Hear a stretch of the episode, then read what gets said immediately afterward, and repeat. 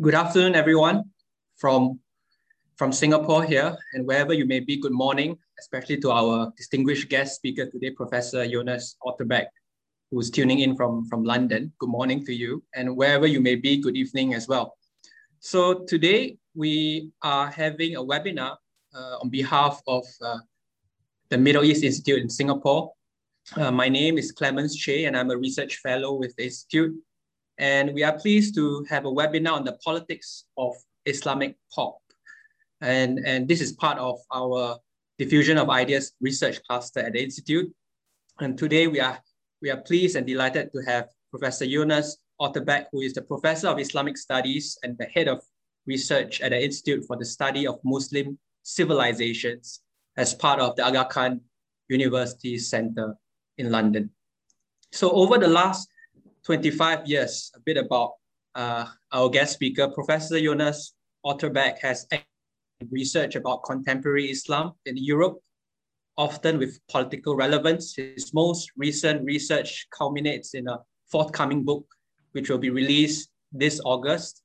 Uh, it's entitled The Awakening of Islamic Pop Music, and it's contracted with Edinburgh University Press.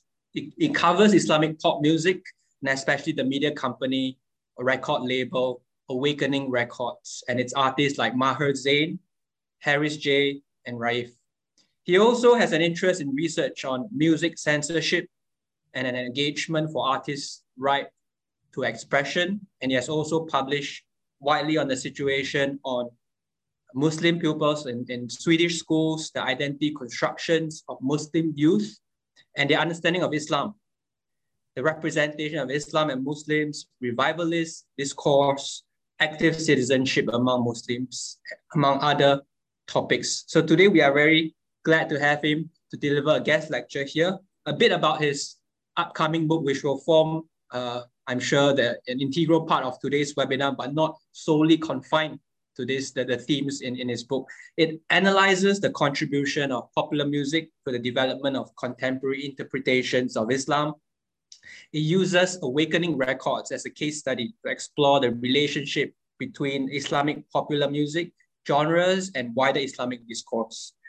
So the political side to music, as, as Professor Otterbeck describes in his book, in his forthcoming book, consists in the engagement in the social, the distribution of resources, and the insistence on making such a space for an Islamic ethical discourse in, in the publicness of such societies. Publicness, of course, is also another theme covered in, in his works.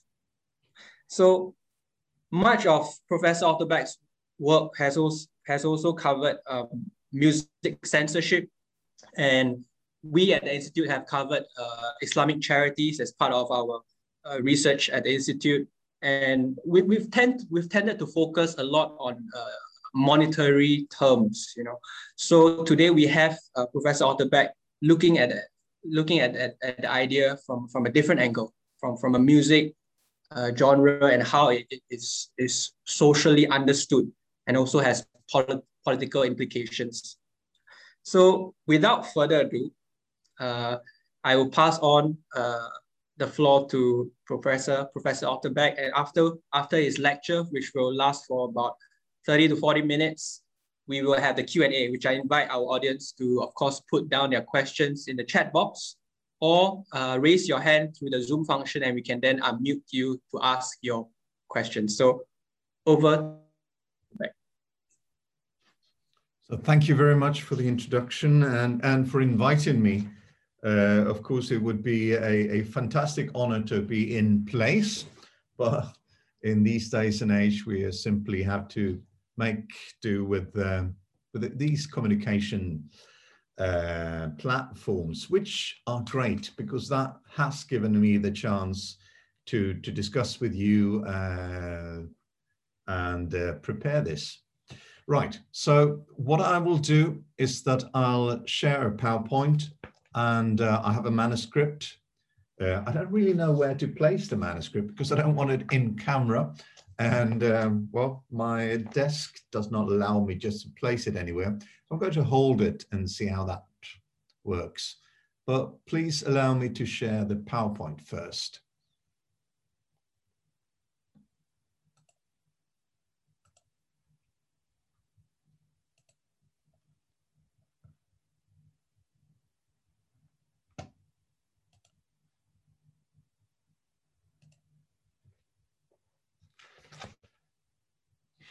Like this. So um, the politics of Islamic pop then.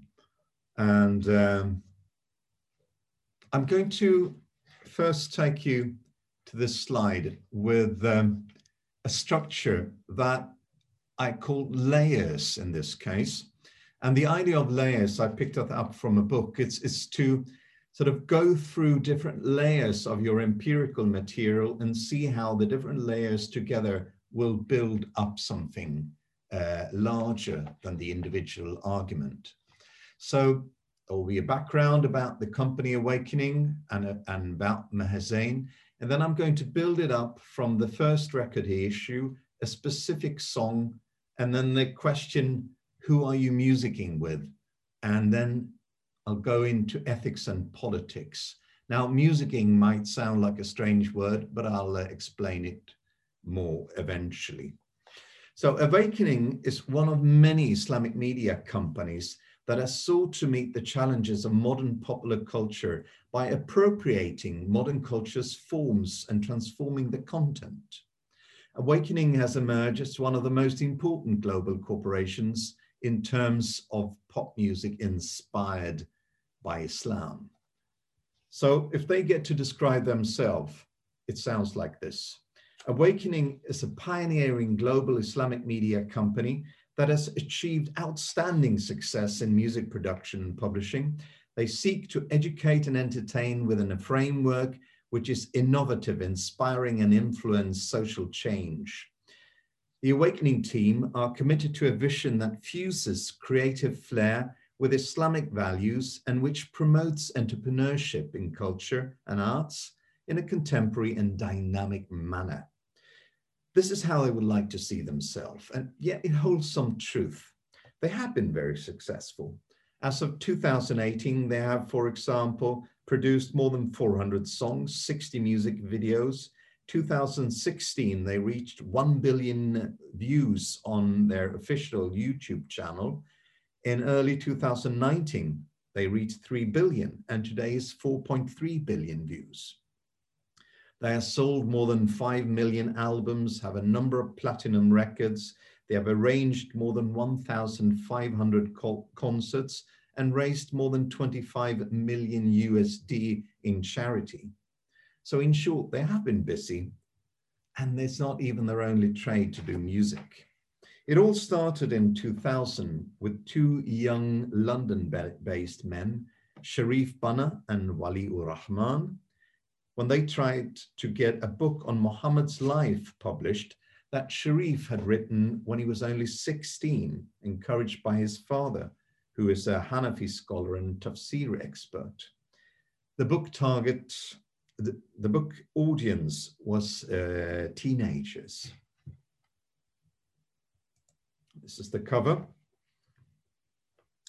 In uh, 2000, this one was printed, the Sirah of the Final Prophet, and all copies, all 5,000 copies sold within 12 months. And since they have produced a number of editions of that specific book. But as it took off, they were joined by two other young men, Bara a student friend of Sharif's, and uh, Wasim Malak, an American Lebanese engineer who had uh, befriended Sharif when he had noted the book. They registered together, awakening, and went into business together all of them had a background of being active in Sunni Muslim circles. And not all, but most of their dads were too. From the beginning, a key idea was to increase the quality of Islamic media products. Better paper, better print, nicer covers, more considered layouts, and so on. The company struggled the first years. They published books and audio CDs with religious lectures and also actually Muslim stand-up comedy that some people found really hard to stomach. None of these products secure the company financially. On the side, Sharif Banna and Bara Kherigi were engaged in community work of various sorts, including working with youth, and according to them, acquiring an understanding of youth lacked and wished to find in Islamic communities.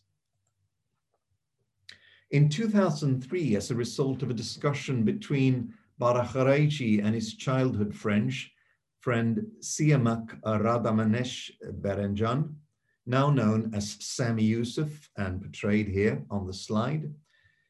Awakening's first music project saw the light of day. Al Muallim, the debut, the debut album of Sami Yusuf from 2004. And Al Muallim means teacher, which of course then is Muhammad. Sami Yusuf's debut CD went on sale early in 2004 and quickly sold far better than expected. 30,000 copies in the first year. Anticipation had been uh, raised skillfully um, by a strategy letting Sami Yusuf open for Malaysia's Muslim superstar group, Raihan, when Raihan was on tour in the UK in 2003. At that time, Raihan was king of the new pop nasheed trend, and nasheed basically means Islamic song in this as a shorthand.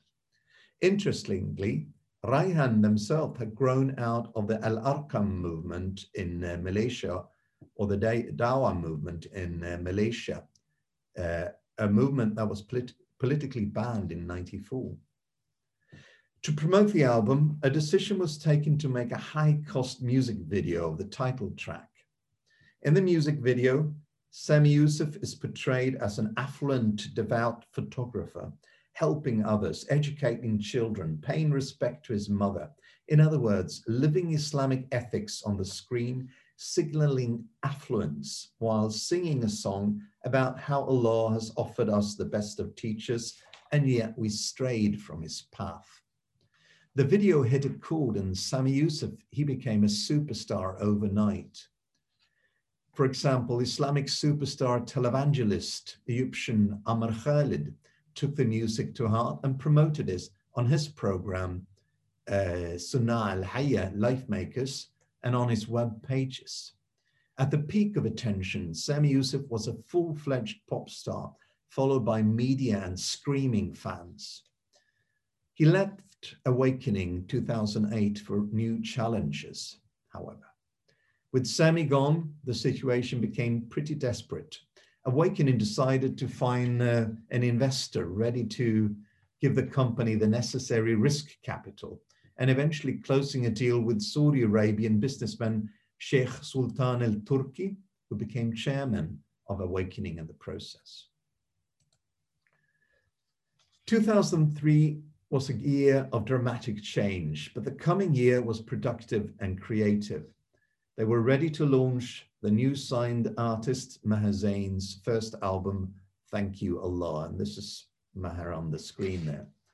Lebanese Swedish Maher Zain's debut album took the fans of pop nasheed by storm, especially in Malaysia and Indonesia. Maher even outsold Malaysians Raihan on their own home turf. And for the second time, Awakening had managed to produce a star, and the crisis of 2008 was over. Maher was born in Lebanon in 1981, grew up in Sweden. Maher was an, inspiring musician when he came into contact with Red One, a Moroccan Swedish producer who became his mentor. In 2007, he joined Red One when Red One moved to the US to seek new opportunity. And as you see, he made a great success. You can read who he has collaborated with on the screen. But Maher, he returned pretty quickly to Sweden, rather disillusionized with life in the US. Instead, back in Sweden, Maher started to sing with a vocal group in a mosque where he was scouted by a guy called Zana Mohammed, a Muslim entrepreneur living in Sweden, who happened to know Sharif, and a demo was sent, and soon Maher was in Cairo to, for talks with the Awakening leadership. Maher pointed out to me that Awakening had been very interested in his character. Was he the genuine Muslim guy he said he was? And at the same time, one of the first things that Maher raised was to discuss with Awakening about their understanding of Islam's position on music. After a week of mutual inspection, a deal was signed. Zain has released three albums since with original material, and a new one is on the way. All Maher Zain's albums are released in several different versions, including different language versions and vocals only production meaning taking out the instruments, replacing them with digital voices, imitating instruments, and selling it on the Gulf market. The debut album, uh, Thank You Allah, is introduced by the phrase Allahu Akbar. Allah is the greatest. And the first words are heard. The last being Alhamdulillah, praise Allah. In this way, two of the most famous Islamic phrases frame the album, presenting it as a pious act. In an interview, Maher pointed out that my music is a message of Islam, but I want people to understand what Islam is, is a message of peace, brotherhood, humanity, respect, and love. The lyrics to Thank You Allah has four main topics, praise for Allah, homage to Muhammad, a spiritual awakening after being lost, and love. An engagement with the betterment of the world is easily detected in Awakening's promotion material and the company's recurrent cooperation with charity organizations like Islamic Relief or the UNHCR. CEO Sharif Banna, who has written a PhD thesis from Al Azhar in Egypt in Sharia, argues that Islam contains a prophetic model for engagement. So listen to his words here. Civic engagement is not limited to political participation only. The prophetic model is one that calls for engaging with all spheres of civic life. Our challenge as Muslims and citizens, wherever we may live, is to articulate a vision transcending identity politics and move towards what we may be termed Islamic humanism. Our prophet was sent as a mercy to all mankind. His was a message rooted in ethics and hum human dignity. In our quest to impart the radiance of this prophetic mercy on a social level, particularly focus needs to be paid to areas such as good governance, environmental issues, social justice, and combating materialism, poverty, and illiteracy. Remember this quote because I will return to it a couple of times. The importance of civil engagement can be heard in the songs of several awakening artists. Now, I'm going to move to a specific song called Palestine Will Be Free. The political ethical authenticity sought by Artist and Awakening is at time made clear and explicit. So let me dwell on this song, Palestine Will Be Free. The description will be the springboard to discuss the political engagement of Awakening. The music is written by Maher Zain together with Egyptian Awakening artist Hamza Namira uh, with lyrics by Maher and Bara Kherigi, who heads Awakening Music. Bara, apart from having a BA in law from SOAS in London, also holds a BA in Islamic jurisprudence from Al Azhar. Bara grew up in a devout family with connections to political Islam, and his father is the well-known Tunisian politician Rashid Ghannouchi, starter of the Nahda party. So let us examine the lyrics, the music and its accompanying music video, and then trace the genealogical layers of these. The lyrics, and I'm not going to read this, so you can read them parallel to what, what I'm uh, talking. The lyrics do not call for military resistance, just for people to rise up in dignity and refuse to be suppressed and refuse to count, countenance the repression of others.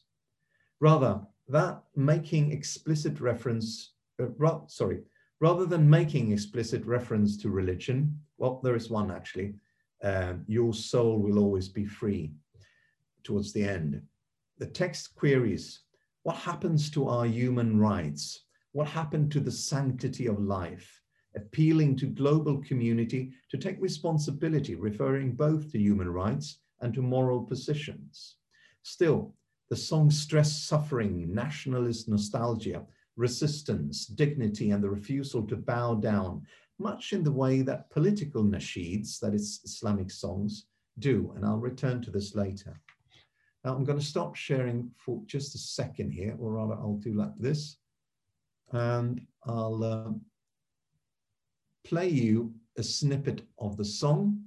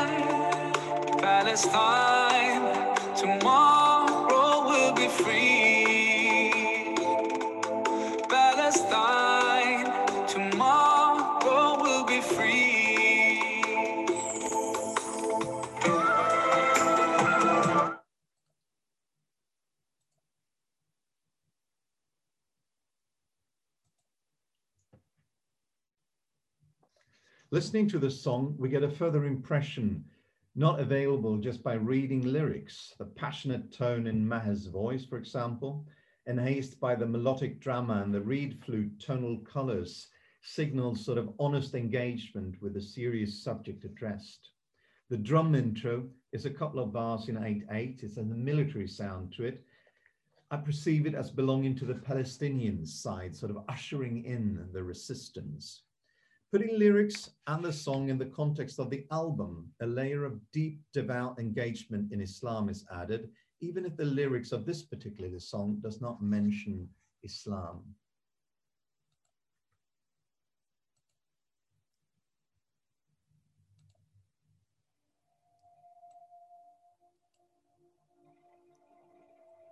If we um, add the lyric, uh, add the layer of the music video, it enriches the impressions yet again. And I'll play this while I'm, I'm talking without the sound. The animated video shows the heartbreaking imbalance between Israeli tanks and stone throwing children and youth. The destruction of civil society is signaled by the rubble the tanks drive through and the ruined buildings surrounding the scene. The music video consists of visual, rather uh, rather apparent political statement about the dignified physical resistance of Palestinian youth and partly moral corrupt uh, military. I'll take away the sound completely. Like that, sorry for that. The music video uses the iconic image after a while of a lone person, in this case, a small girl, facing a tank, causing the fighting to pause for a while. The video is only one, the only one where Maher appears without a headgear. He's not smiling his characteristic warm smile, and it adds to the drama that he is not fashionable dressed as in other videos. While references to Islam are absent from the video, uh, the lyrics, the video contains a scene which you just saw when a tank driving soldier purposely blows a minaret to pieces. Towards the end, we will see the ruined minaret again. That can be seen in the top left corner when a tank driver stands down and drives off, and the camera focuses on the face of the girl who won a small victory. The song is introduced differently in the animated video. The sound of war are amplified, including the roars of jets attacking, strafing, strafing civilians and firing rockets at school buildings with children inside, among them our girl hero. After this, the song proceeds as on the record, apart from the occasional bomb blast that is enhanced from the video. When the video was launched, both Bara and Maher highlighted the message of peace and the importance of ending violence and bloodshed. In official press release, Maher said the following. It was during the bombing and attack of Gaza in January 2009 when I was moved to make a song about Palestine. But my first aim for making the track Palestine Will Be Free was to remind myself and everyone else that it's still going on and that we should always give at least one thought every day to these human beings, but just like us, their only crime is that they're born Palestinian, and who has any control over where he or she has are born. Palestine is a symbol for struggling against injustice. So when I sing about Palestine, I'm also singing about all other countries around the world in which my fellow brothers and sisters in humanity are suffering from injustice, irrespective of their faith and ethnicity. Further in the same promotional material, Bara states, we at Awakening Record have tried to use art and music to highlight the injustices being visited on the Palestinians and to show our solidarity with them. This animated music video for our new star artist Maher Zain is just another step in that direction and certainly not the last, inshallah. The aim of the message of the music video is to highlight the plight of the Palestinians and show reality as it is, but at the same time send out a message that we hope bloodshed and violence ends and peace prevails. As can be noted, the words are carefully chosen. The song is about injustice done to humanity as a whole, not necessarily Muslims, and the motives for helping them are moral, not necessarily Islamic. To summarize, looked at in isolation, the song is primarily an anti-war song about human dignity. But adding layers to this, it is positioned in a contemporary Islamic activist tradition of protest intermingled with Palestinian pride, homeland nostalgia, heroic descriptions of its fighters, and the clear signal that the oppressor is destroying not only infrastructure and lives, but also Islamic buildings, equally insensitive to all. Due to these signals, it is clear that the song and its different layers are interrelated with a genre of political songs, often called nasheeds, produced since the 1970s in the Eastern Mediterranean region, for example, by Hamas and by Hezbollah. This genre in itself signals an affinity to a certain global discourse, call it meaning-making worldview, if you prefer, about politics, suffering, and justice shared widely in Muslim environments. So we can then ask the question, who are you musicking with? Okay. To have a political function, lyrics do not have to contain political statements. In fact, a song by an acclaimed artist might work as well. At times, lyrics that are too explicit will only be censored or cause arrest. Some caution is often called for and ambiguity does not lessen the potential value of a song. If we discuss, if we distinguish between social movements and social movement organizations, we gain a tool enabling greater precision. While the later have an organization and an operational unit with uh, a cause, a social movement is rather more loosely construed. According to Della Porta and Diani, social movements are essentially informal networks based on shared belief. They have participants, not members. Individual acts from similar cognitive map, uh, sorry, individuals act from similar cognitive maps and a shared sense of justice that take together reinforce the feeling of belonging and of identity is at hand. Yet social movements harbor many different positions among them what Ayer and Jamison call movement artists. Movement artists are those who manage to capture the core spirit and message of a movement in their art, at times making songs that are appropriated as anthems by participants in the movement.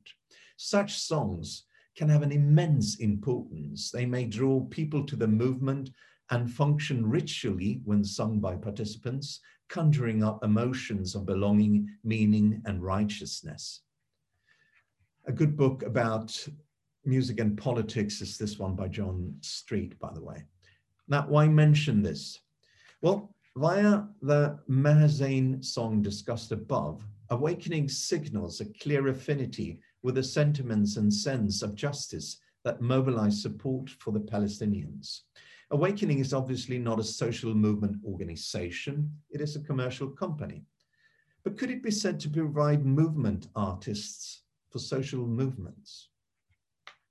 Sean Foley claimed that the songs of Hamza Namira and Maher Zain managed to capture sentiment during the period prior to the Arab Spring in 2011, and then became important soundtracks to the Egyptian revolution uh, without the artist themselves causing or organizing demonstration.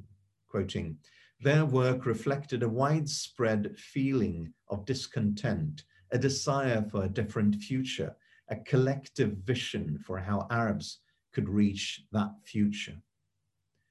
This is, of course, very difficult to substantiate, but music has a documented ability to enable people to gather, engage, and feel empowered. Maher Zain and Hamza Namira's songs calling for dignity through non-violent personal resistance and revival of Islam came to be appropriated by different kinds of political actors. Christopher Small created the concept musicking as he wanted to stress music as an act to music. The term is meant to be descriptive, indicating that both performance and, for example, listening as an audience are acts of musicking. It enables us to ask the question, what is the meaning and consequences of musicking together? By following the awakening artists on the internet and on tour, I have been able to watch parts of a very large number of uh, live performances. Some of these gigs are attended by well-known politicians. The symbolically claiming of artists by politician, political leaders is quite obvious at these occasions. Let me give you three examples from roughly the same period and then suggest an interpretation. In May 2014, in connection with an official Ramadan celebration in Grozny, Chechnya, Maher Zain performed on stage. President Ramzan Kadyrov and a superstar Islamic cleric, uh, the UAE-based Yemeni scholar and Sufi Habib Ali El-Jifri, were sitting in the front row singing along to the music. A number of other clerics were also in the same row. Maher Zain sang a duet with Aishat, Kadyrov's daughter, thus paying extra respect to the Kadyrov family. Kadyrov is known to seek political legitimacy through Islam and to be fiercely anti-Salafi and anti-Wahhabi. In 2014, two months later, 2nd July, a week before the presidential election, Maher Zain played a gig in Jakarta for the presidential candidate uh, Prabowo Subianto. Awakening was contracted by the media group backing up Subianto's campaign. Awakening already had a commercial agreement with it, being one of Indonesia's largest media group. At the gig, members of the Indonesian Partai uh, Seja oh, Partai Keadilan Sejahtera, sorry for my pronunciation, Prosperous Justice Party, uh, which was supporting the candidate, were present. The party supposedly drew its supporters from the Muslim middle class, especially in Jakarta, and is presented as moderate, even though its critics suspect a hidden agenda. In the middle of the Maher Zain song, Maulaya, the politicians in the front row and their ADs took the stage dancing breaking awakening's carefully upheld code about not dancing on stage for moral reasons. This appropriation of the central stage pushed the musicians, including the singer, to the background, and the politicians stayed for quite a while. Towards the end of the show, Maher politely expressed support for Prabowo, who, by the way, was not elected, but you might know that. During a discussion of the above with CEO Sharif Banna, he observed that awakening engagement was not with a political element, but with a business partner, Indonesia, meanwhile admitting that that's when the line sometimes get blurry between politics, media, and art. He further stressed that awakening consciously avoid political groups and Islamists, that's his words, and its artists do not play for specific religious groups driven by an ideology. Awakening may engage with these, but does not want to be a vehicle for them. Still, at a show in Turkey in April or May 2015, Maher left the stage while still performing a song and went to the first row to embrace the Prime Minister Recep Tayyip Erdogan and remained with him for a while. Erdogan later addressed the audience. The concert was arranged by a Turkish students' union. The bond between Awakening and Erdogan has been nurtured over time and has, among other things, resulted in a presidential campaign song celebrating Erdogan, Hasat Vakti, Harvest Time, recorded by Maher and released in the summer of 2018. Earlier the same year, Maher sang his song Palestine Will Be Free at the rally Zulm Lanet Kudus e Destek, Damn the Oppression, Support Jerusalem, headlined by Erdogan in support and solidarity with the Palestinians. What do these three cases have in common? Political leaders and organizations searching for legitimacy through Islam are celebrated or allowed to connect to Awakening's artists, in this case, Maher Zain. These are not just any occasions where some powerful people happen to be present. These are sought by political actors to give them legitimacy. Awakening is contracted to provide entertainment, accepting the possible association with open eyes and prepared praise and salutations. Does this mean then that awakening should be viewed through the prism of a certain type of political Islam? Well, no, it's really it's not that simple. To start with, Awakening organizes concerts in a large variety of settings. Being a highly sought after collaboration partner in Muslim majority context, the company is bound to be musicking with a wide variety of actors. Secondly, it is important to understand the breadth of the networks that people who engage themselves in Islam as what I call an Islamic ethical empowerment discourse might connect to politically, culturally, or let's call it um, activist Muslims, are likely to have different goals and support different means, yet might belong to the same extended networks. I say might because I have not done a proper network analysis. I can merely presume as much.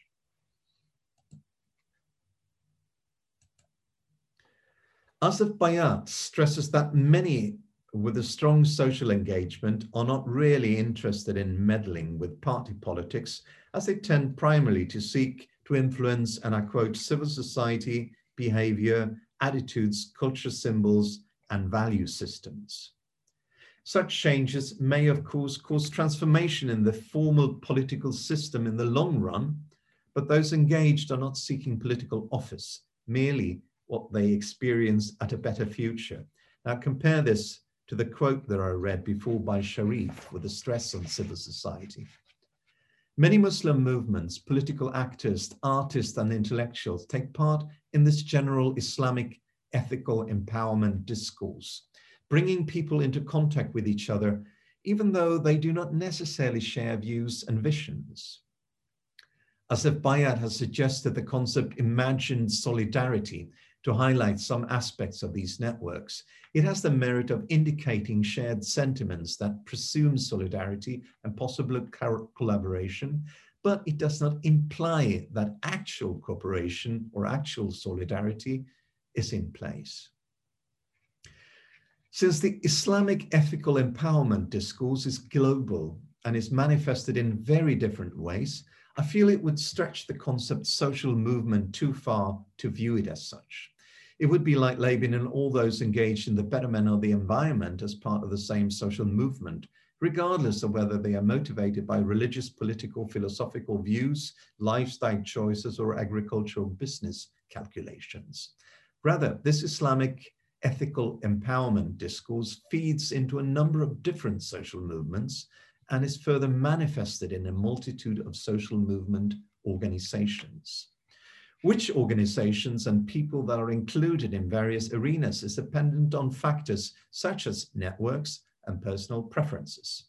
It also changes according to how someone or an organization is evaluated at different times.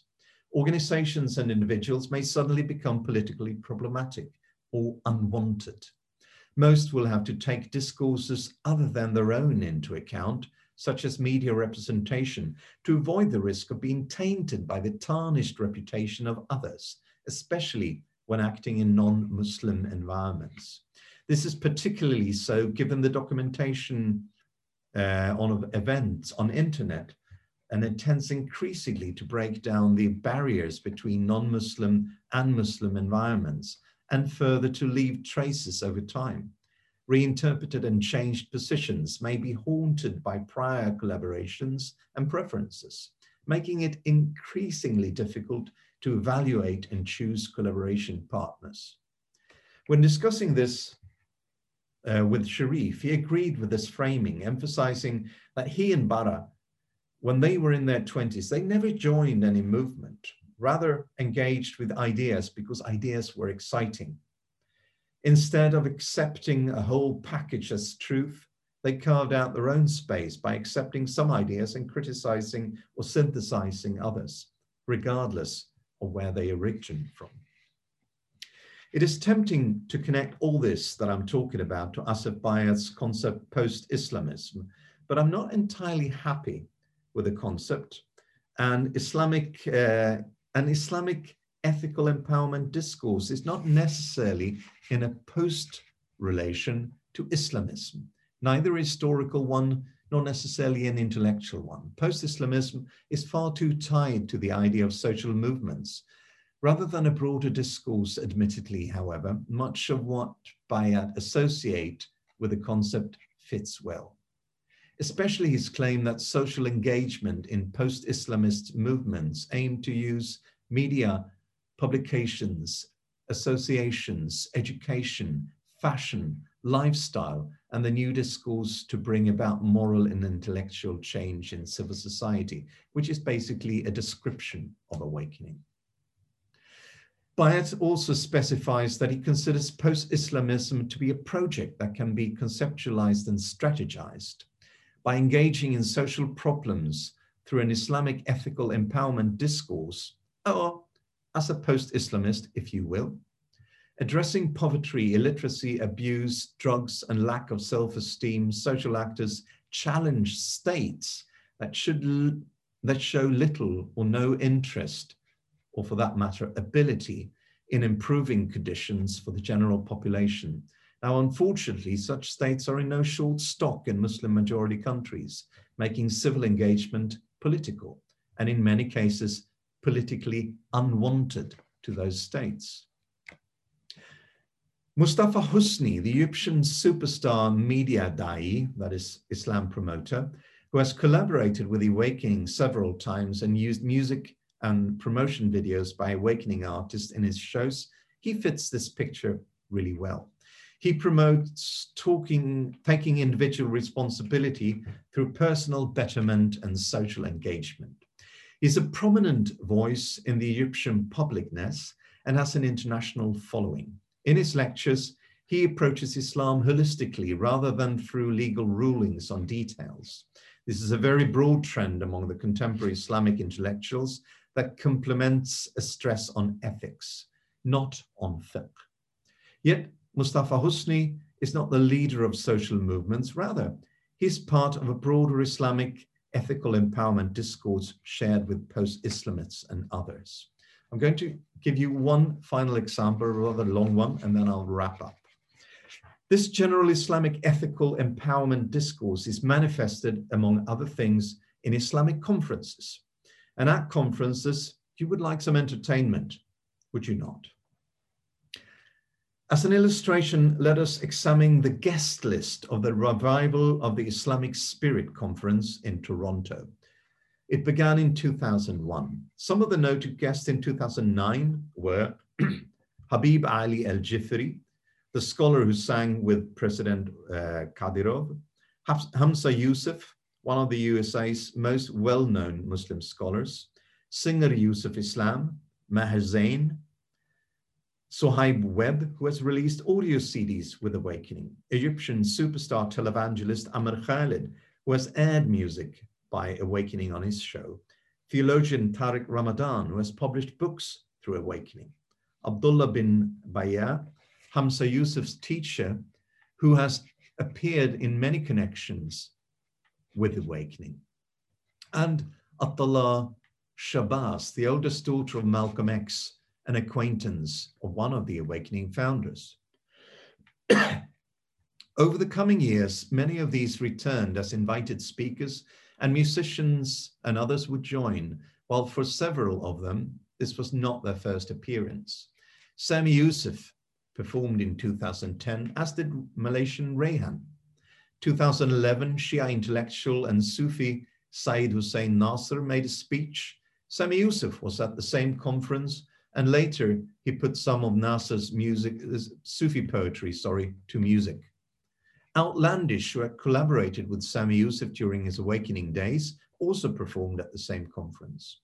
2012, Mesut Kurtis of Awakening, Raihan and Sami Yusuf performed, and speakers included, among others, Mustafa Ceric, at the time Grand Mufti of Bosnia, and a publicized, however, never published Awakening author. So they have said that they're going to publish him. Journalist and Muslim celebrity convert Kristiane Backer, whose biography had been published by Awakening. In 2015, Dawud Wharnsby, who had appeared on one of Awakening's records, performed singing a song together with Yusuf Islam. And Daya Mustafa Husni, who I just gave the example, who had collaborated with Awakening, lectured. And I could have gone on like this.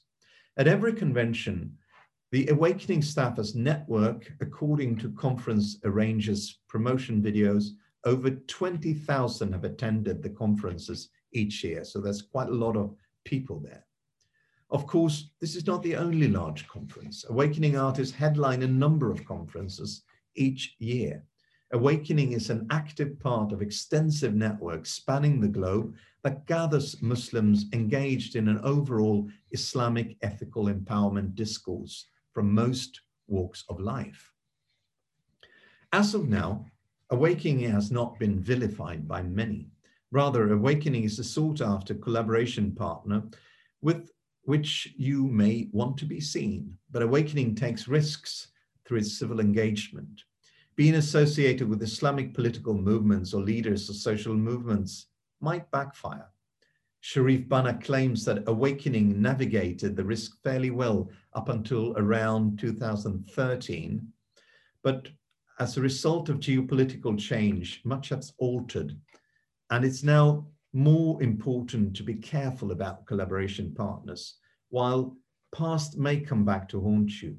In a discussion 2014 with a Human Appeal employee as a charity organization, he pointed out that the organization have been doing thorough background checks on potential collaboration partners in the last seven years in a way not done before, something that has become a necessity if you're engaged in Islam, have become public in a new way through the internet. Finances and collaboration partners sensitive to public opinion might hesitate to engage or continue prior engagements due to risks of being associated with stigmatized actors. In my upcoming book, I argue that this kind of political engagement of a generation of Muslims are growing in importance and that we need to be prepared to study this suggesting that it may be framed with concepts like the Islamic empowerment discourse, to uh, sorry, the Islamic ethical empowerment discourse, to at least start a conversation. And uh, I believe I've just started that conversation, so I'm looking forward to your comments. And on the uh, screen, you now see uh, some of the books and articles, or rather a book coming out in August and some of the articles preceding that book. Um, I'll stop sharing now, I think, and open up for questions and comments and uh, discussions of different sorts. Thank you, Professor Otterbeck, for your wonderful presentation. I think that's a, that's a very one of a kind angle where, where we where we have analyzed Islamic charities through music and, and through pop music. General and Maher Zain, of course, is a is a very popular name in the among in, in the Muslim Ummah. So now we are we are open to questions from the floor. Uh, come to the Q and A segment. So if you've got any questions, feel free to raise your hand through the Zoom function, or you could enter your questions in the Zoom chat box, and we can uh, pass it on to Professor Otterbeck. So while our our audience is uh, the brain juices of our uh, audience is churning on, um, let, let me start with one question for Professor Otterbeck, and and this comes uh, this has to do with the welfare element of Islam, the fact that you know there's an obligation to give zakat, and also uh, there's a lot of encouragement to give optionally through sadaqah which, which also may be seen as inherently political. But at the same time, you know, um, when these Islamic charities operate, they also um, tend to become or, or, be seen and perceived as more principled than some of their uh, politicians in their own countries. And also there's a lot of economic inequality there. So could you give some examples of how much space this link up or this partnership between charities and artists have in for them to operate, you know? Well, uh, actually, it's, it's a great question, actually, because um, most of the concerts that Awakening arranges are charity concerts. And uh, I've discussed with one of the guys in the charity, and they said, you know, they really need us for their popularity. And I said, how do you mean that? Well, it's not only us tagging along with them, getting an opportunity to, uh, to collect money for different uh, um, objectives, but it's also the artists launching themselves in collaboration uh, with uh, the, the charities. But that has a, even yet another layer because the civil engagement thought it taps into an ethics that is truly important for the, the company.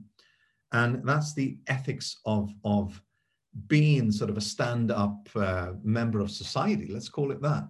Uh, that since you have certain riches and they portray themselves as sort of rich middle class, they also have obligations and they have, the company has also started their own um, charity organization and do charity work pretty wide, widely. So this is both a way of, of commercially engaging with an audience. It's an ethics that is deeply rooted in Islam, as you're pointing at. It's also an ethic that is com communicatable, that you can communicate to an audience both inside and outside uh, the Muslim faith, and um, a very respectable one. You can work for UNHCR, for example, as Maher does as a special ambassador where, where your engagement sort of gives you a moral ground, which again then just supports the claim that we are Islamically motivated or faith-driven artists, which again then gives them the political uh, platform to speak their minds about civil society because they are seen as authentic. So charity ties into this very, very much. And uh, then again, which charities do they cooperate with? Quite a number of them have that kind of uh, Muslim uh, Brotherhood background, like um, Islamic Relief, who is wrong to describe as an uh, Muslim background, or, uh, sorry, Muslim uh, Brotherhood organization now, but it definitely was started in those environments and still uphold a number of contacts. And so does Penny Appeal, or human appeal, etc. But that's not least because anyone who was socially engaged in the 80s, 90s, in, um, in anything with a Muslim background in Europe and had a Sunni background, they very often were informed by the Muslim Brotherhood or Muslim Brotherhoodish movements like the Turkish equivalent, the Moroccan equivalent, or the Tunisian equivalent. Yeah. Yeah. Thank you for, for your very elaborate answer. We've got a couple of questions coming in, and, and probably I'll follow up with this question from uh, Yo Chen about um, his question is how do record labels draw the line in such a gray area when uh, there is a political element involved uh, in some of their performances? And I think this this has a this makes reference to your earlier example uh, where you showed um, the president, Indonesian presidential candidate Prabowo uh, Subianto, mm. where Maher had his performed the gig at, at, at his uh, before his campaign, and of course now he's defense minister and not not mm. the the ultimate aim that he was hoping for.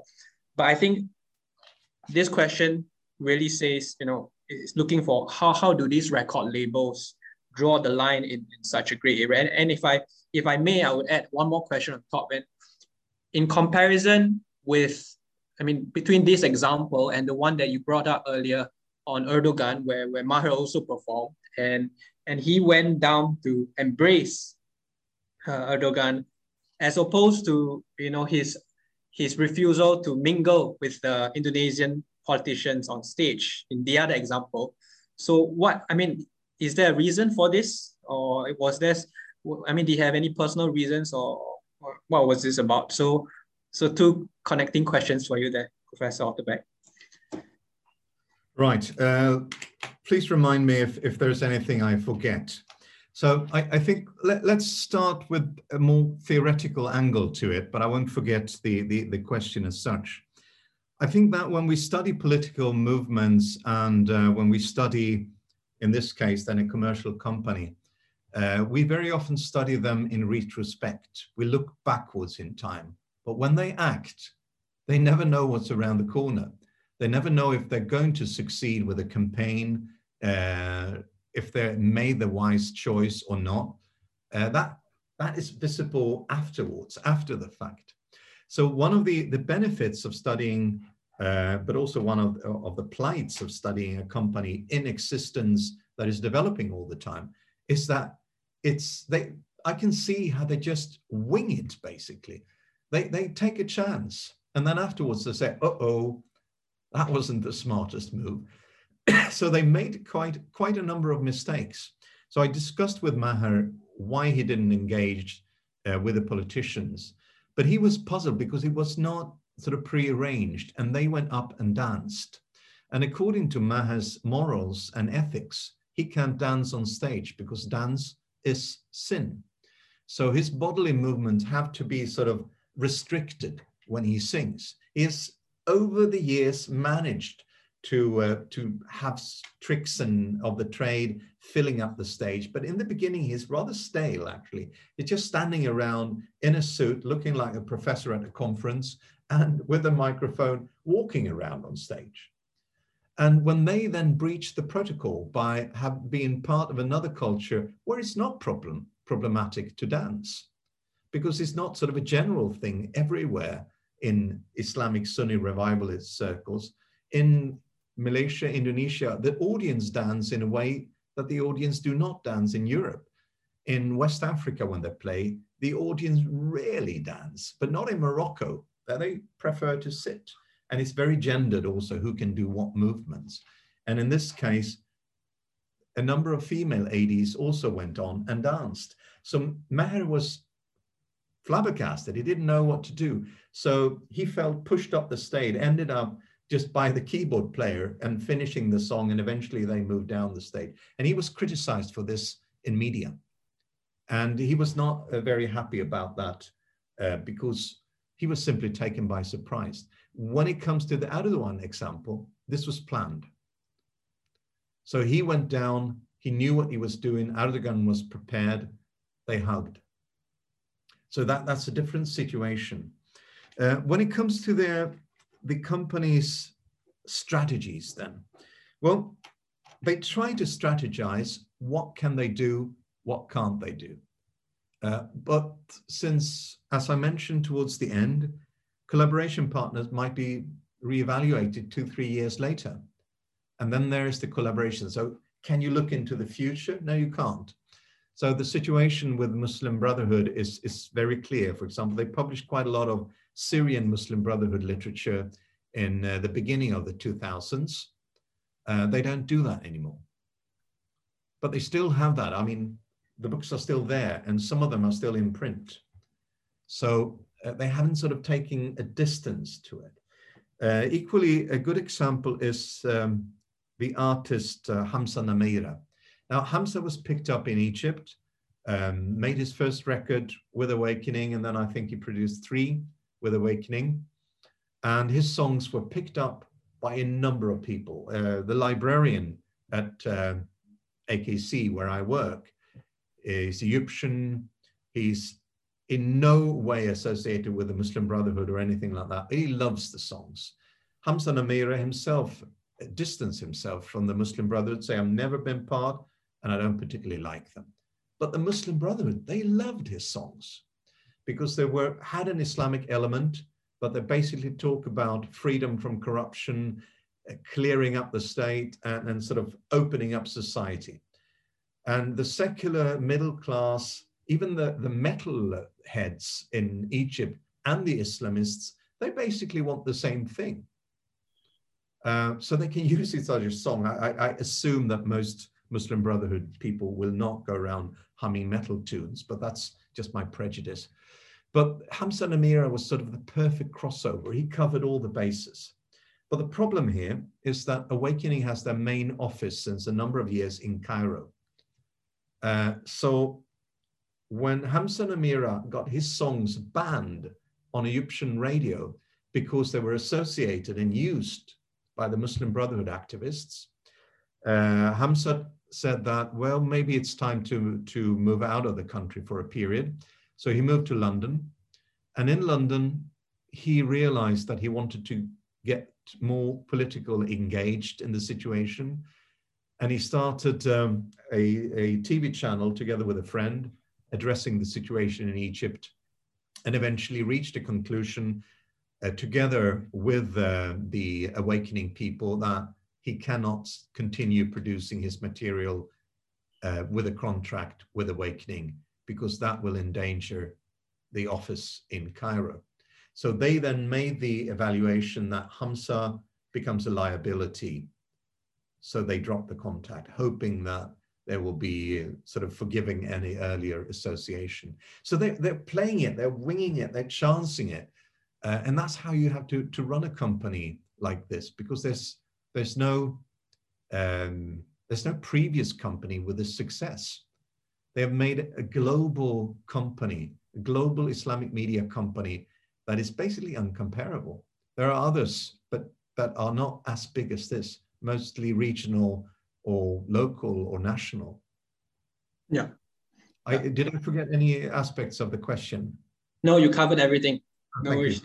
So uh, there was that whole interesting aspect of sin, but we'll come back to, to that later. And, and when I when I read some of your work, including the the chapter that of your upcoming book that I had the privilege to to, to read is, you know, it, it sort of reminds me of uh, Bob Marley's songs, but of course, this is, applies to a different context when we talk about justice, uh, social responsibility, and things like that. So now we'll move on to the next question we have from the floor uh, from Alexandra Dick, who thanks you for, for the talk. And the questions are, what are the pop elements of Islamic pop? Firstly, and how deeply rooted is Islamic pop in Arabic music tradition, most importantly in the Makam system? So that's that's the questions. Great question. And um, let me first start with um, a sort of a caveat saying that I'm not a musicologist. Uh, you might be, uh, but uh, I'll answer as to my ability. Okay. So, what pop elements are there? Well, if we look at, um, uh, we'll, let, us approach the songs from outside. Um, they are packaged in the same way that pop music and rock music and other sort of medialized music is. Uh, they are produced in a similar way. They have a similar length of the songs, that is the three to five minute length, if not sort of breaking protocol for a specific song. Um, the production value is um, uh, one of the things is that it's I, I, maybe I'm not saying this properly, um, but the, the sound level is sort of even all the time. If you're looking at classical music, it might be very low and then it, it's bang sort of, but like pop music generally, it's, it's sort of a very even uh, sound output level. Instruments used, uh, the production tools used are the same, and actually it is the same people. And um, let me be slightly more elaborate with that. I'll, I'll, have to search a document here that I have open and um, read you a, a short passage. Oh, no. Okay, I'll, I'll improvise instead. No, here it is. So um, the people who do the mixing and producing, for example, um, American uh, Tom Coyne, who has won a number of awards, including seven Grammys, mastered Maher Zain's last album. And he has worked with, among others, Bruno Mars, De La Soul, Ariana Grande, Lady Gaga, Tokyo Hotel, and um, also new kids on the block, Adele, Taylor Swift, One Direction, Beyonce, Amy Winehouse, etc. And um, he actually has also worked with Kool and the Gang and James Brown in a distant past. So the people giving them the finish, the, the production finish, are the ones who are producing the hit material for the world. So it actually sounds very much the same. Now, what kind of music is there? Well, uh, depending on the artist, uh, Maher is one of the broadest. So he goes from pop reggae, soul ballads, um, R&B that he particularly likes, but he also, his, his new record will be marked by contemporary Arab pop that makes exquisite use of the Makam systems. And I know that he's a hard-working artist. I, uh, Maher is, um, and I, we have sort of a secret language together because we, we're both Swedish in that sense. He's Lebanese Swedish, I grew up in Sweden. So uh, we can speak Swedish to each other. And, and when on tour, we've been chatting about quite a lot. And I know how hard he works with his voice. He started out as a keyboard player uh, who could sing, but then being staged all the time, performing, performing, he realized that this is not going to go well with my voice if I don't train it. So he had the economy to hire one of the best vocal co coaches in Sweden, and he's all the time working with his voice. And you can hear it on the records, how he develops. And right now, um, he has developed his skills of singing um, Arabic makams. He wasn't as skilled as he is now, let's say just two, three years ago. He really, really worked.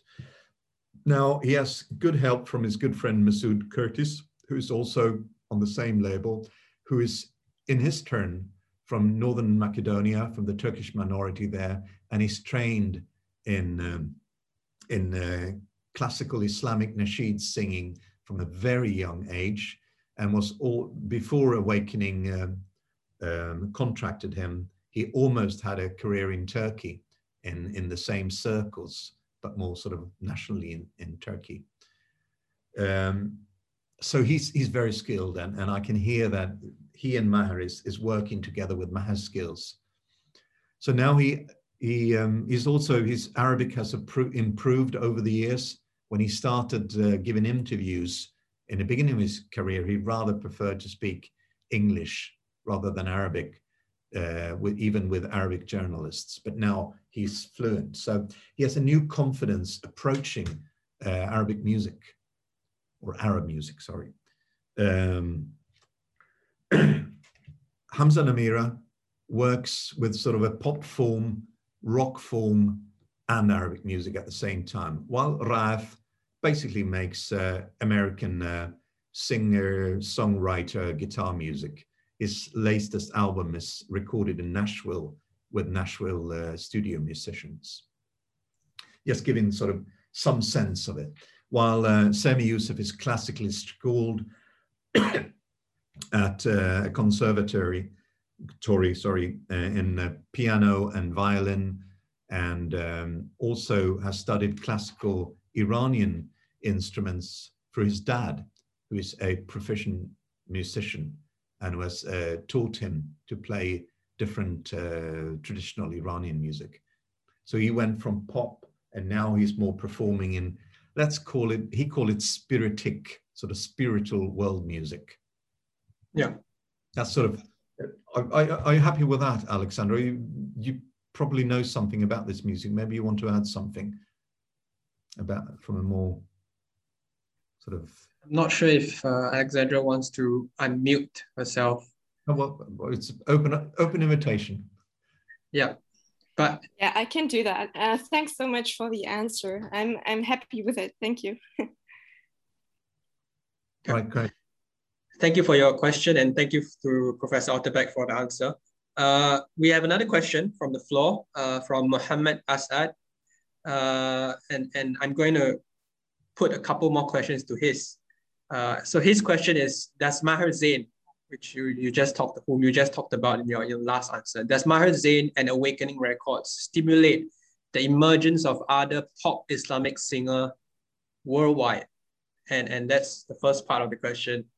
And, and, and the second and if not third part of the of this question is and goes beyond you know a bit of pop music. You covered new publicness in Saudi Arabia before, and, and you talked about the pop music scene, which which kicked off in 2007 in, in a mall in Jeddah.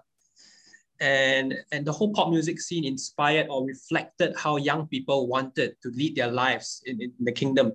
So have you been following, you know, this development since because a lot of things have changed since then, since you released that article in 2012. So, and now of course we are under a new vision, Vision 2030. So is there a new sort of um, um, vision for music, pop music, and, and how is this uh, associated with religion? So these are the two parts to of the questions. Great. Um, does it stimulate? Uh, I mean, it's a fascinating question. There's a lot of impulses in the back of my now, mind now. I'm, I'm sort of trying to sort them out.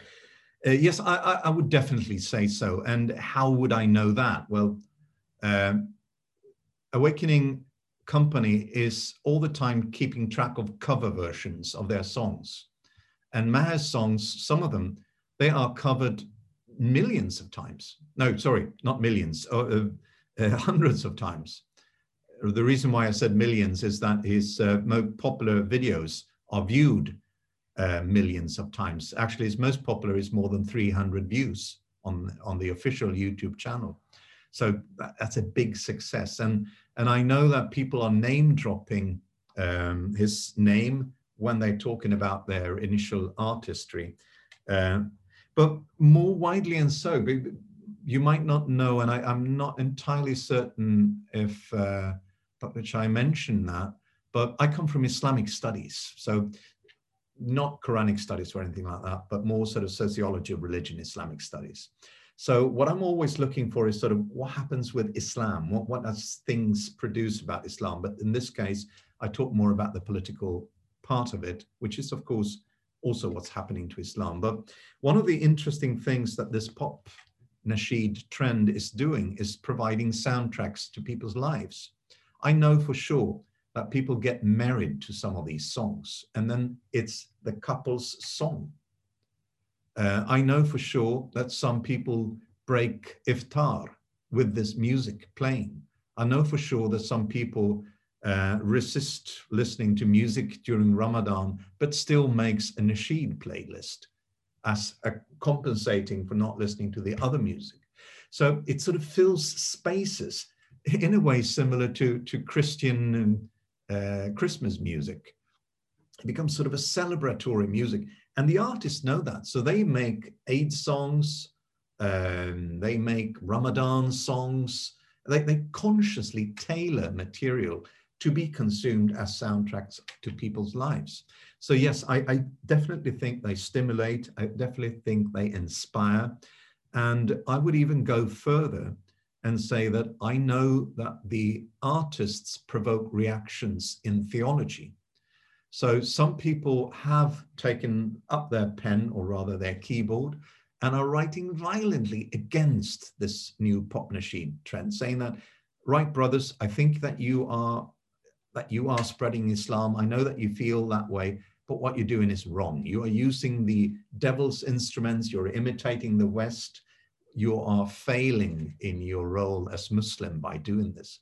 While other theologians also pick up their keyboard then and write about the legality of music. For example, uh, Abdullah al-Judai uh, wrote a book on uh, the legality of music. It's like a 300 page thick Arabic book about why mus uh, musical instruments are not a problem in themselves is rather uh, ties all it all boils down to what is awakening your heart.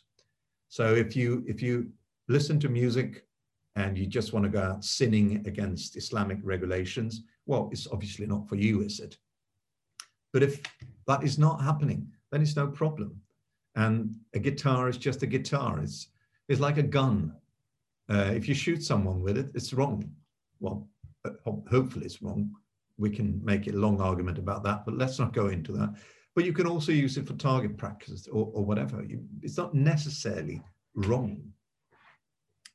Um, when it comes to the, the Saudi articles, I'm very happy to hear that at least one person read the article. And uh, I can tell you, Mohammed, that uh, the idea that I had, and this is strategizing in a similar way like Awakening, my idea was that if I made a thorough article about Saudi Arabia and I found a really good case and get that published, I could get some funding and finally have the ability to start working on Saudi Arabia. Being, uh, I also contacted people for invitations, etc. But I never got the funding, so I never followed up, and I haven't been following uh, the situation as closely as probably you have. I know there's been tremendous changes. The only other thing uh, that I've done is that I helped. Uh, a uh, undergraduate student actually to make a um, uh, a dissertation about the Saudi black metal band Al Namrood and uh, helped him with the interviews with the band. And eventually we actually, together with another guy who wrote on black metal in Turkey, we published that in popular Muse, no, in contemporary Islam uh, under the speculative heading, I am Satan, we thought we would get some readers by by putting that kind of title. And actually, we got there's uh, like 15,000 downloads of that article, probably because of the title. But so I haven't been been able to follow uh, the development uh, as closely as I would have loved. Um, was there any other aspect of the question that I forgot about? I think I think that's all. Uh, but we've got we, we, and thanks for the answers again. We've got we've got a couple hands raised in on the floor. So uh, we'll start with uh, Ilyas, my colleague here at the institute. I think he has a question for you. Ilyas, could you could you unmute yourself? Thank you. Yeah, hi. I can't start my video. That's normal, right? That's fine. You can. It's all right. You can ask your question. Okay. Uh, yeah. Thanks, uh, Professor Otterbeck. That was a very fascinating uh, presentation. I just wanted to ask you, you know, the Islamic revival has been around since like the 1980s. And, you know, like you said, there's been popular Islamic pop music acts like uh, Raihan since the 1990s at least. So I'm wondering, you know, have the dominant or popular themes in Islamic pop changed over the decades? I mean, as I understand it, you know, the 1980s was something of a more uh, overtly political time for the Islamic revival. So I'm just wondering. And I'm also wondering, you know, are there any noteworthy differences between Islamic pop in, say, Asia compared to the West? And I just have a bonus question if you have time. Yeah, I'm just very curious. What is the place of women in Islamic pop? You know, does the framework or landscape of Islamic pop allow for any high-profile mu- female music acts? Yes, those are my questions. Thank you very much. Ilyas, you you basically covered um, all the book. I don't know where to start. Uh, let, let, me start from the end. I think that might be a good way. So, uh, one of the things with Awakening uh, is that they don't have female artists. And um, that sort of puzzled me already from the beginning. So, I've, I've discussed it with uh, uh, Sharif, the CEO, a number of times. And um, uh, when I was on tour with them 2017, and we were approaching London, and one of them came up. So there's a surprise for you this time. And I said, "What? What? I won't tell you." And then they launched a female artist on stage, uh, a German Moroccan uh, woman uh, who took the stage and sang a few songs. But she never made a record, and um, I, I, I know a little too much about the situation, and it's personal, and I will not reveal anything. But let's just say that um, Awakening and she did discontinue the contract even though she had recorded 18 songs.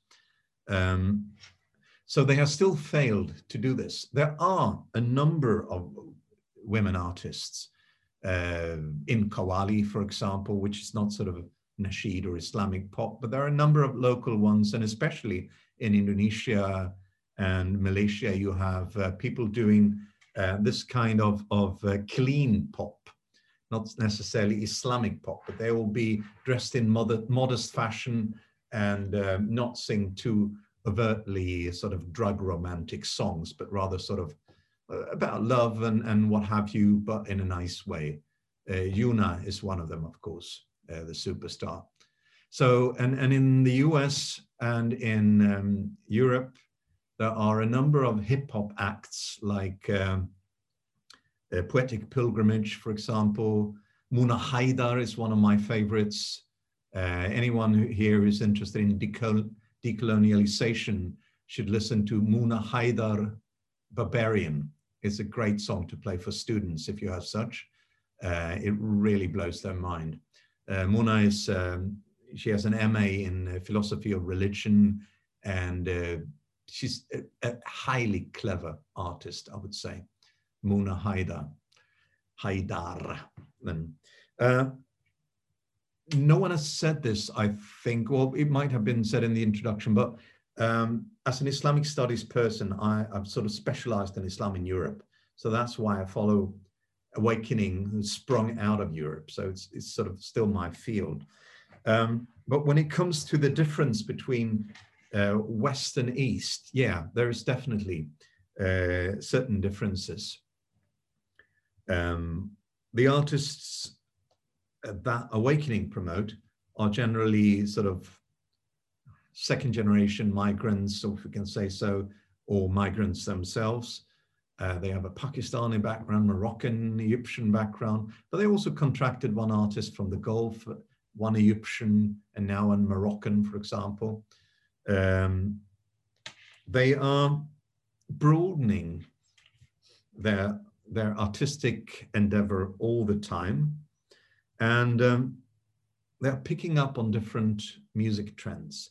But you also have, I mean, you have the established music tradition, the as Alexander was pointing out, sort of the Arab pop, for example, which not necessarily is is outside the fold of Islam all the time. I mean, if you take the classics like Om uh, Om she was having a number of, of religious songs on her agenda, and um, people are not stranger to, to flaunting their religion in lyrics, for example, or framing it as such. What was special with the growth, as you pointed out, from the 80s and onwards, and actually we have to go slightly further back, uh, 1970s in Syria, where mother, uh, where Muslim Brotherhood um, people and um, people associated with them started using the the very simple technique of a, of a cassette recorder, a cassette recorder, sorry. So you just put play and record and you sang into the recorder and then you got a crude song. Uh, so some of the first people did that with very little schooling, singing political nasheeds and then circulated those on cassettes. Those became popular and eventually other people joined in with more musical skills. Among them a guy called Abu, uh, Abu Ratib, who after a while found it uh, better to leave Syria for Jordan, where he started to build up a music organization of Islamic music, eventually ended up in exile in the US, and was instrumental on getting music on stage at Islamic conferences. Actually, Cat Stevens, or now Yusuf Islam, he started singing because uh, Abu Ratib pressured him to go on stage with him to sing a song after giving up music. And Abu Ratib knows the awakening people. Um, they all know him. It's sort of a grandfather of this uh, movement. But you have a different trajectory in Malaysia and Indonesia, where you had sort of religious nasheed bands with sort of full-blown instrumental bands playing in the 70s. I've only sort of, I haven't really studied those. I've just read about them and listened to them a little. And, and there is sort of a long tradition in um, Southeast Asia of, um, of uh, musical artists that refer to Islam. But from my interesting, uh, my perspective, what became really interesting was uh, Al Arqam. Bert Barendregt wrote a really great uh, article about the, the Arqam sound, where he looked into the different art, artists that go all the way back to the 80s that sort of made these vocals only recordings very quickly, spread them on cassettes, the same uh, sort of process, and how that developed into a band called the Dhikr, who was slightly more sort of organized, and how Dhikr became Raihan eventually. And uh, it's, it's such an interesting trajectory. And if you go down into an individual environment, you can follow these lines of political Islamic singing or Sufi Islamic singing, which I haven't even mentioned yet. I mean, Bara grew up listening to Hamas music, but also to Tunisian Sufi music. And since he grew up in London, he also grew up listening to Blur, the British band, and Qawwali music, because you couldn't avoid Qawwali music in the 80s and 90s in Britain. So everything's sort of just intermingled. And because of that, two of the songs, I think it is, on, on the debut album by uh, uh, Sami Yusuf are actually just translations of uh, Nusrat Fateh Ali Khan uh, Qawwali songs. So i might have gone in circles here, and uh, but I'm happy with the answer. Do I need to elaborate anything? Oh, thanks, Professor. That was very, very comprehensive. Thank you.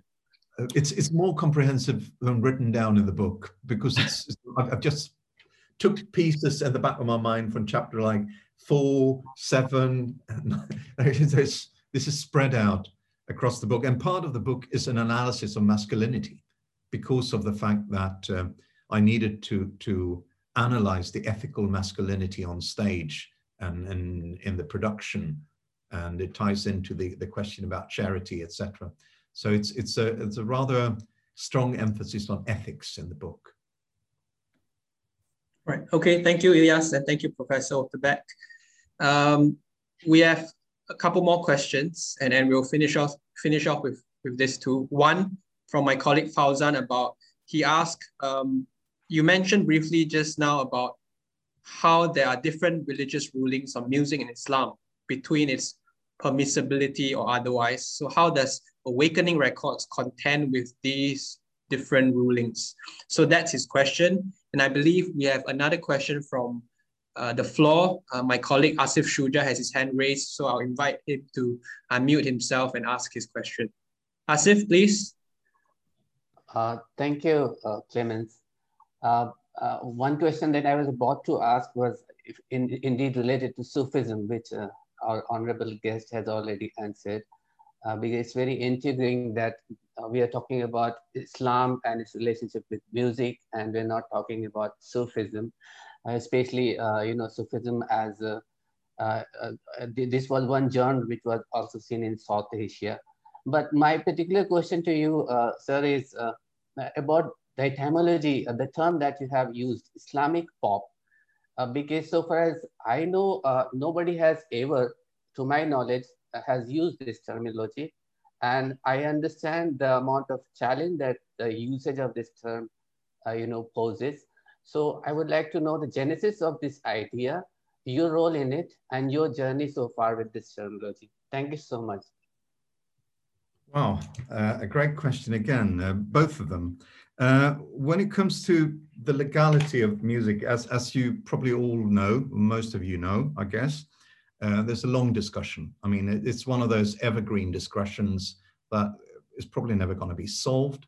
Uh, there are those who, who really resist the idea of music as such, saying that, well, music is the imitation of um, the ihsan, the beauty of the creation that uh, God created. So uh, the devil created that imitation to draw the attention of man instead of us concentrating on uh, the aesthetics of, of uh, the religion, the Quran, uh, the recitation of the Quran, etc. So they, they are the sort of the, the ultimate hardcore ones. And then there are layers, people saying that, no, no, of course, music is part of our, our genetics and we sing for our children, we sing when we work, and that's all allowed. And they use hadith to explain that, but then they draw a hard boundary between um, the sexes, for example, etc. And then there are those who say that, well, popular music is, is not really, um, if, if it's innocent, it's okay, but most of it is vulgar, so not even deal with it. Uh, and they, I'm also talking about historically here, saying that the music of the taverns where they uh, have jokes and, and, and dirty lyrics. That's simply not allowed. But for Sufis, for example, in the Sama, uh, it's essential because music points to the crea- creation and uh, well played, philosophically grounded music definitely sort of rhymes with the cosmic music and therefore is a vehicle for for meditation and for fana and baqa in, in Sufi rituals, sort of the, the joining of the soul with the origin.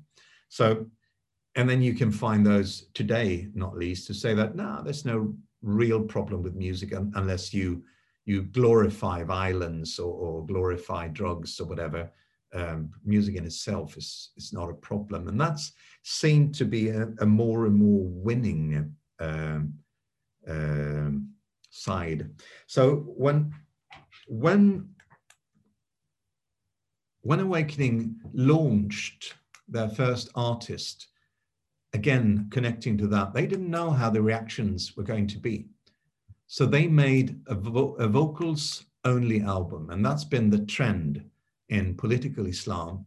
So they choose that form that was developed, as I mentioned, the 70s, the vocals only, adding hand clapping, some drums, and that is still used uh, by some groups, but even groups like Hezbollah and Hamas have now added instruments. But the trajectory is not immediate. So the big first sort of pop nasheed production, as was pointed out, Raihan in the, in the mid 90s was one of the pioneers. And then the first 10 years were basically vocals and drums. So when um, Sami Yusuf's album was produced, that was done. But what they did also is that they use a production technique called pads. So pads are digital instruments, and you can make a pad out of a, of a voice. So if I sing oh into a book, sort of the machine, and then I spread it out with a chord, taking the one, third, and fifth, for example, you get the chord and it sounds well much broader like this. And then you can build up soundscapes in the production with these pads. And that's what they did. They, they increased the production value, made it sound like, like uh, huge environments and adding choirs in different ways, but not using instruments. Um, and they did that because they didn't know how people will understand it. Um, Sami was not happy about that because he came from a of from from his father's side. He came from a, a traditional side where music is musical instruments are used, and no one would ever say that there's a problem with them. So he uh, insisted on the second record being uh, recorded with full instrumentation. But when they did that, they once again didn't know how people would react. They took a risk. Some people simply said that no, no, no, we're not going to have you on stage with instruments. But such was his popularity that he broke through and they carved out a space for in Islamic uh, gatherings at charity concerts for the full band. And eventually other, other people also followed suit. And it's a process there around 2003, 2006, where more and more bands are, uh, or recording artists are adding instruments on stage. So they, they pushed it. And this El Judai that I talk, uh, talked about, uh, uh, a, I think he's a Hanafi scholar, and possibly a Maliki scholar, but he lives in Leeds right now. And he was once a teacher of um, both Bara and Sharif. He was intrigued by this since long, but because of the explosion of the of the music and because he knew some of the main actors, he started writing up his notes and made the book in 2007 and the, the second album with instruments of Sami Yusuf came out in 2005. So it's a theological reaction to what they did. Now, some people were pushing uh, them to form a Sharia council that could advise them, but they didn't want that because they didn't want to go against people.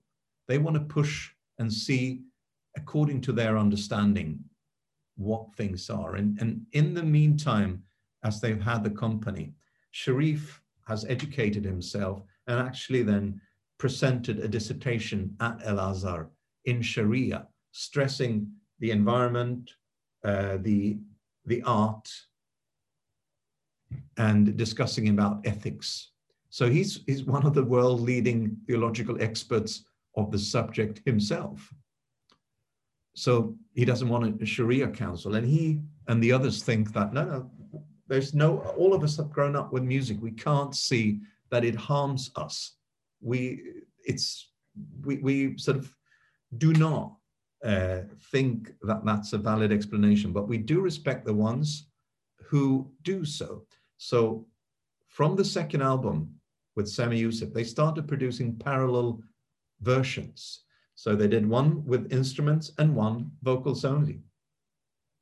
And they've continued to do that with the largest artist, issuing for the Gulf market and for others who would prefer an album without instruments, sort of respecting that interpretation also, even though they themselves do not agree. If we look at the very nitty gritties, Raef and Hamza Namira, who are both guitarists, they don't have any objection to an electric distorted guitar. Maher, however, doesn't think it's fitting for his music for ethical, moral, Islamic reasons. He does not want the distorted guitar. He hasn't embraced that yet. But we don't know what's up around the bend. They're pushing it all the time. So regarding the, the other thing about the terminology, well, that was one of the, the big things in the last interview that I had with um, Sharif. Um, he actually read the book and the manuscript, and I wanted to, to discuss with him about some, some issues. And at the end of the day, I said, I don't know what to call your music anymore. And I explained why. Uh, I said, in the beginning, you called it nasheed, and then you let that go. You write in Arabic, you write uh, not munshid, you write fanan, artist, instead of, of sort of singer of songs. And you, you never use the nasheed branding, but all your fans calls your music nasheed. And um, sometimes you just move around the genre. So, and when I use the shorthand, which as if you rightly found the shorthand Islamic pop music. Um, I use that for a very specific purpose in the book, but outside I, I very often use it as a shorthand. And I discussed that uh, with Sharif and he said, yeah, I don't like it, but I agree with it. And I've actually used it myself. But if I get to decide, I call our music faith driven, faith and value driven. That's what I call it. Because if I call it Islamic, that's a pretension saying that this is Islamic. And I'm not comfortable doing that. Um, and, and that's also the words actually of one of the artists, Raef, saying, I'm not comfortable of doing that because I don't consider that I have the right to say to other people, this is Islamic, deal with it. They might not think so, so I don't want to use that label. But as a shorthand, again, they accepted it. So for the book, I developed a terminology where I separated between nasheed, pop nasheed, and Islamic pop music. Um, defining it and trying to use it carefully. When I speak, I at times uh, just do the shorthand because it's efficient in a way. But it does cause reactions. Uh, I haven't seen it that many times. I've seen other people write it, but generally it's in the shorthand fashion, not defined. what I define it with is that I separate it musically. So there's nasheed, which is sort of has a traditional form. There's pop nasheed that makes explicit reference to it. And then there is Islamic pop music that just fills any form, but lyrically makes references to Islam uh, with the pretension of being understood as positive to Islam and devout. That's how I use it. Thank you, Professor Otterbeck, and I hope that answers your question, Asif, and also to, to Fauzan. So I'm afraid the clock has run out, even though we, we do have a couple more questions, and I wanted to come back to the theme of sin, but with the clock has run out, like I said. So we have come to the end of today's webinar, and I would like to sincerely thank our guest speaker, Professor Jonas Otterbeck once again for taking the time to deliver such a wonderful lecture. Can I add one thing, yes? Yes, please. Um, you know how, how the book market is today. So the book will come out in August and it will be heavily overpriced for, for to be bought by um, libraries. But the British book market has changed lately. So they think that if they also at the same time produce an e-book that is open access. That sort of gives a spin to the book and they sell more of the, the overpriced hardback. So in August, it will be available through our web pages at the AKU ISMC, but also Edinburgh University Press for free as an ebook. Yep, definitely. And, and of course, congratulations once again on the upcoming book once again, The Awakening of Islamic Pop Music, released by Edinburgh University Press and authored by none other than Professor Jonas Otterbeck. Uh, the link to the, the book is uh, in the chat box now uh, on Edinburgh University Press's uh, website under the Music and Performance in Muslim Context series. So you may click on the link to, to have a look at the book. So once again, I thank uh, Professor Jonas Otterbeck and I thank our audience for being so engaging today uh, with our speaker. And on behalf of MEI, Middle East Institute here, I hope to see you again on the rest of our events for the year. So thank you. And to the ISMC at Aga Khan, we will stay in touch and I'm sure there are opportunities for future collaboration. Thank you, Professor Jonas again. Thank you very much for, for the fantastic questions. The quality of the questions were amazing. Thank you. Thank you.